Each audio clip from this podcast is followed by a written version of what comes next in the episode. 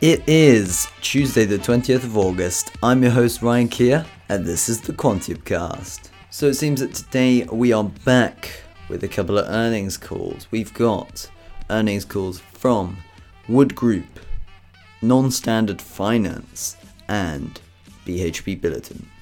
Alright, so beginning with Wood Group PLC, this company provides a range of engineering, production support, maintenance management, and industrial gas turbine overhaul. So basically, engineering dudes. Without even having to look at the report, I can see that they have really bad margins. This area is really difficult to make a lot of money in because it's a very competitive area indeed.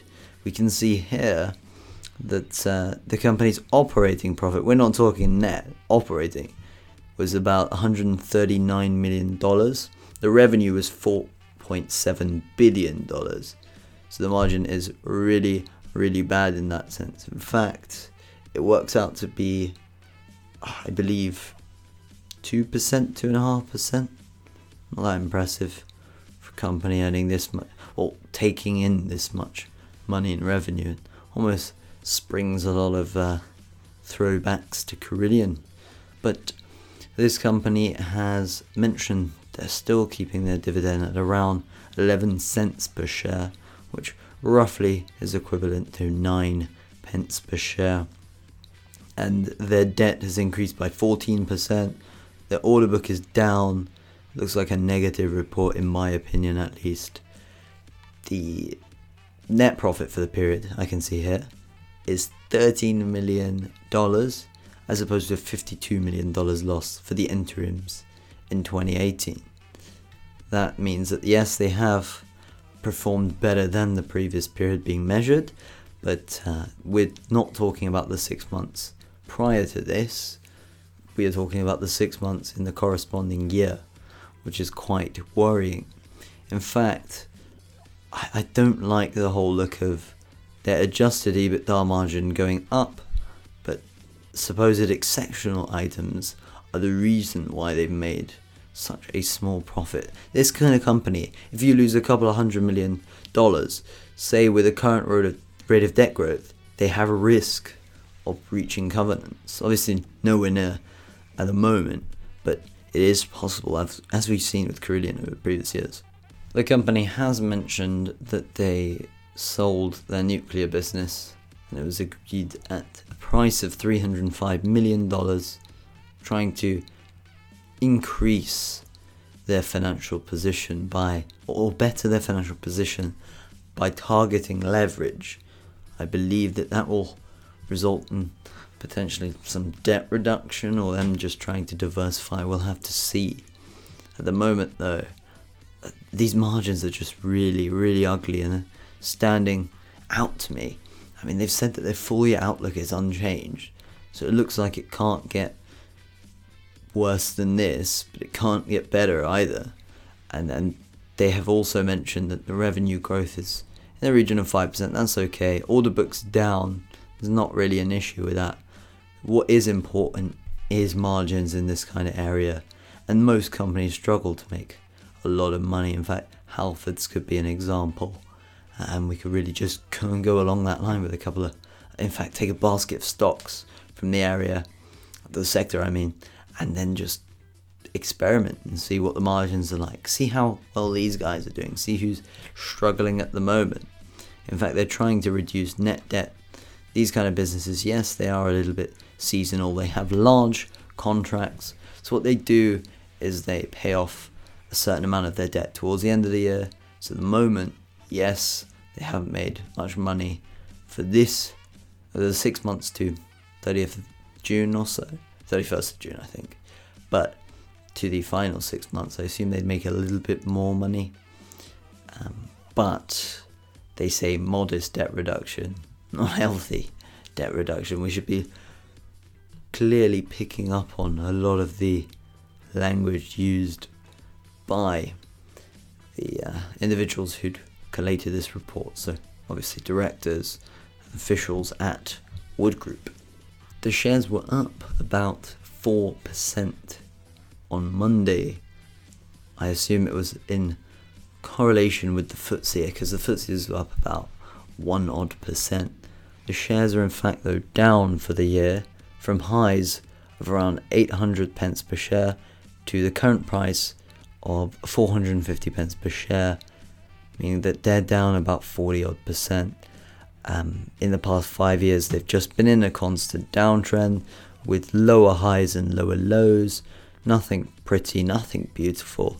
The market cap's three billion pounds, so at this rate, let's just assume they had last year's earnings. They're at a price earnings ratio of at least 15, depending on how these earnings are. Assume that they earn 200 million, actually 200 million dollars, so hmm, their PE is probably nearer to 20 ish. Um, it's still expensive. You don't look to get many returns. And these kind of companies, as we've seen in the past, it just takes one turnaround and your crap margins position completely messes up the entire business model and you start thinking of financing.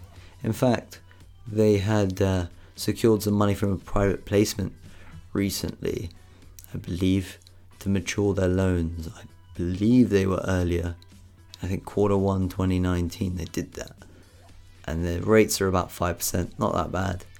I assume they probably have an alright credit rating to be getting that. Because you'd seen companies in the past doing refinancings and getting 7.5%, best case scenario. And their margins were almost being eaten into by these financing expenses. But I assume disposals with the company are just going to look get cash aside for if something were to go wrong. But I think it would be better to focus on margins for the company. The year lows, I believe, are about the price now. In fact, actually, 380 odd pence per share, so about 15% odd below the current price, which I assume will be down a bit today. But we'll have to see how much that is. Okay, now we're moving on to non standard finance, otherwise known as NSF. This company tried to merge with Provident Financial, as many may know, quite a popular lender. Not for the right reasons, obviously, for the reasons of coming to your door, in fact, coming to the door of elderly individual quite a lot of the time and, and taking their money, taking weekly payments at exorbitant interest rates and absolutely draining them of their savings just because of the scheme that they advertise. They show, here's some free money, take it. And people are like, wow, free money? I'll take free money. And they don't realize that actually you have to pay that free money back at an interest rate that can potentially eat into your life savings. So it's not the greatest of all things to be uh, involved in. But nevertheless, this company has made a profit before tax of 6.3 million pounds, and that is up 12% in comparison to the corresponding period, the first six months of the year in 29, uh, 2018, as I've mentioned in comparison to obviously 2019 this year this uh, company has put their half dividend, half year dividend up 17% 0.7 pence per share. I think that this is relatively normal considering the profits are up. Um, they can afford it in this situation. Their revenue's growing. It seems like quite a modest business though. Aside from the fact that the loan book's up quite a bit, it's up 26%, 335 million pounds and I, I, I see that they mentioned before value adjustments. Their home credit area is down 6%. That's fair enough. They have mentioned that their margins have improved as their operating profit is up. And not just up a little bit, there's been a significant increase there. In fact, can we find it? The operating profit is up 28% to 19.5 million pounds.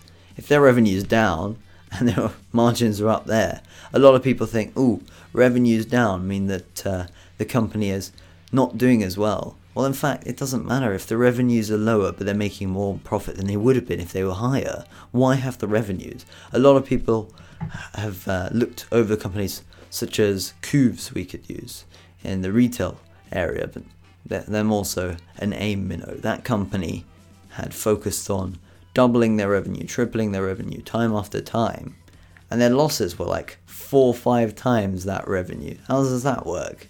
The, the customer acquisition costs are also really important. We could look at Footasylum. That company was delivering material revenue growth. The issue is that uh, the company had failed to make a profit. But yes, they did have a good marketing scheme and they were completely different in that sense. But they had their revenue increasing and the prices of their shares weren't increasing. They went all the way down to 20 pence per share. They did get taken over at 80 pence, in fact, by JD Sports, but there were different reasons that we talk about another time. But uh, the fact that their home credit area is down 6% in terms of revenue, I, I wouldn't find that as a negative point at all. Their guarantor loans are up 53%. Strong market demand, they've mentioned. A lot of people blame market factors, so this is something positive to use. And there's also branch based lending being up 22%. So realistically, this company is only talking about growth here. In fact, yes, they have mentioned they are going to make a reported loss before tax. That's the only uh, unfortunate thing, but I assume there's a lot of investment into the business. This company is currently in what you normally look at a growth phase. And as you see those kind of things happening, you don't look to make an immediate profit. You don't look for this business to become huge easily. It's over time because as they grow and build their loan book, then there is room to make a lot of money. At the moment, though, administrative expenses are really eating into their profits, and a lot of those administrative expenses are left over from home credit. As we'd mentioned, Provident Financial had completely restructured their home credit area, and they had lost billions of market cap value, but they'd saved themselves from a potential liquidity issue. In fact, I believe they raised money quite some time ago through a rights issue or um, just a private placement. But this company in particular seems to not be suffering. They seem to be doing all right. The only red flag I can see is their home credit area. I think the home credit area issue is probably the reason why the shares have been down. We can see that NSF made highs of around 70 pence per share and lows of around 32 pence per share in the past 52 weeks.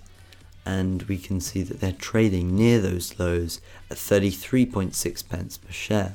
I think before this becomes investable, I would look at what is going on with their home credit area and the details of it as to why their admin expenses have been so large at about 19 million, I believe, in comparison to their intake of something like 4 or 5 million. That means that they were basically making a loss from that area, not an operating loss, but uh, a loss before tax. In fact, their operating profit was about 2 million pounds. Um, but the issue we've got is that there aren't many financing costs. The only place that they have net finance costs on, at least of a significant size, is on their branch based lending. Moving on to BHP Billiton, or a BHP Group. This company has uh, reported their results for the year ended the 30th of June 2019. They've mentioned, I believe, that uh, they put a record dividend out. They did have one tragedy, or oh, sorry, a fatality in uh, Queensland, which our thoughts obviously go out to the family of the individual involved. And uh, they have made quite a bit of growth, in fact, attributable profit of $8.3 billion, up approximately 2% from the prior year. That gives them a price earnings ratio of about 14, which is relatively impressive. It's not expensive nor cheap because it seems to be a sector average for a super major like them. Around 10 to 20, you, te- you seem to find it is quite a wide range. But you'd be surprised, eh?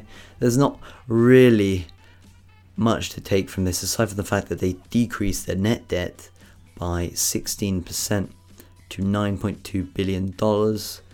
And uh, the P I had calculated in terms of pounds at an exchange rate of 1.2 dollars per pound. Uh, the dividends up 13% to 133 cents per share. And we can just look at one final figure operating cash flow, net operating cash flow. That is down 1%. So it's not huge in terms of results. There hasn't been any issues that I can identify from just a quick glance.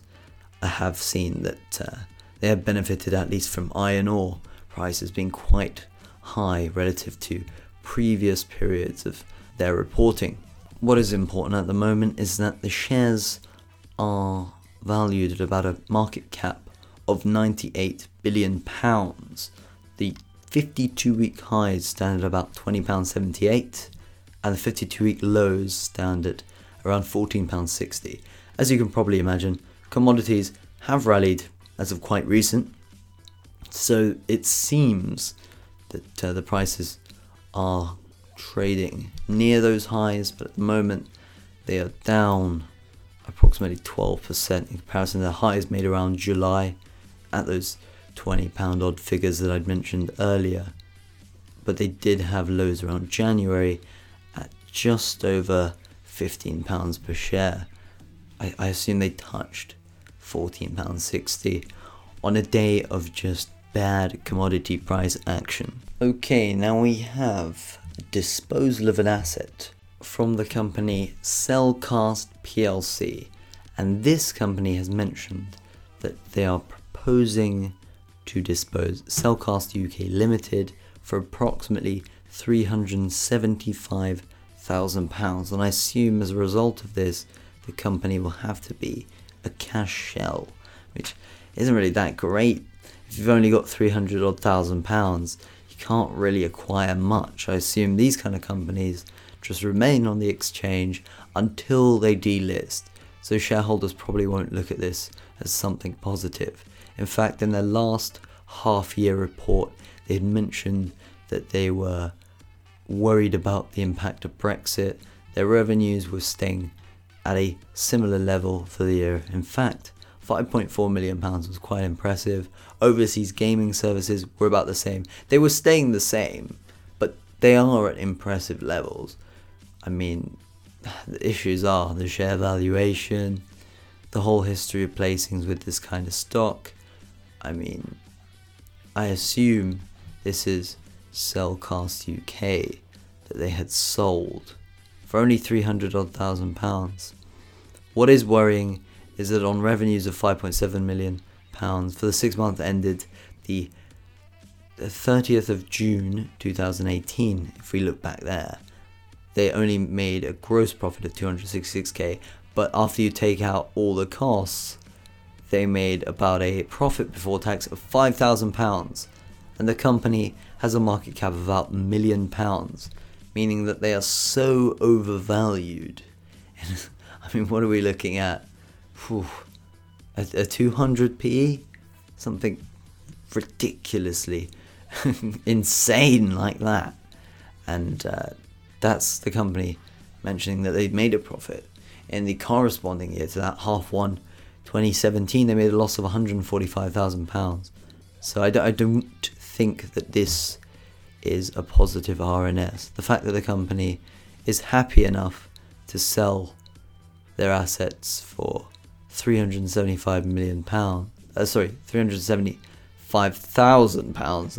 I'm sure they wish 375 million pounds, but uh, it it just doesn't seem like the directors are confident in the product. It seems like they're trying to dispose of it at every opportunity that they get. They've also mentioned in the previous half year report that I'm referencing that uh, they were worried about the growth of their market and they believed that their revenue could likely fall. They have clients in Kenya, quite a risky area to be doing business in and they said that they were notified in advance of a potential reduction and delays in service payments, owing to a lack of clarity about the application of new taxes affecting lotteries. So basically, the clients don't have the money and want to just keep using the product, and there's no way that this company had been able to retrieve those uh, monies. But hey, oh, quite a quite a scary company to say the least. It reminds me of Motive Television from quite a few years ago, if anyone really remembers that. The shares have ranged about 0.4 pence to 3.1, so it seems like one of those stocks that are just hyped up and then they place and you know do a herentia. And that wraps up today's episode of the Quantium Cast. I've been your host Ryan Keir. Until next time.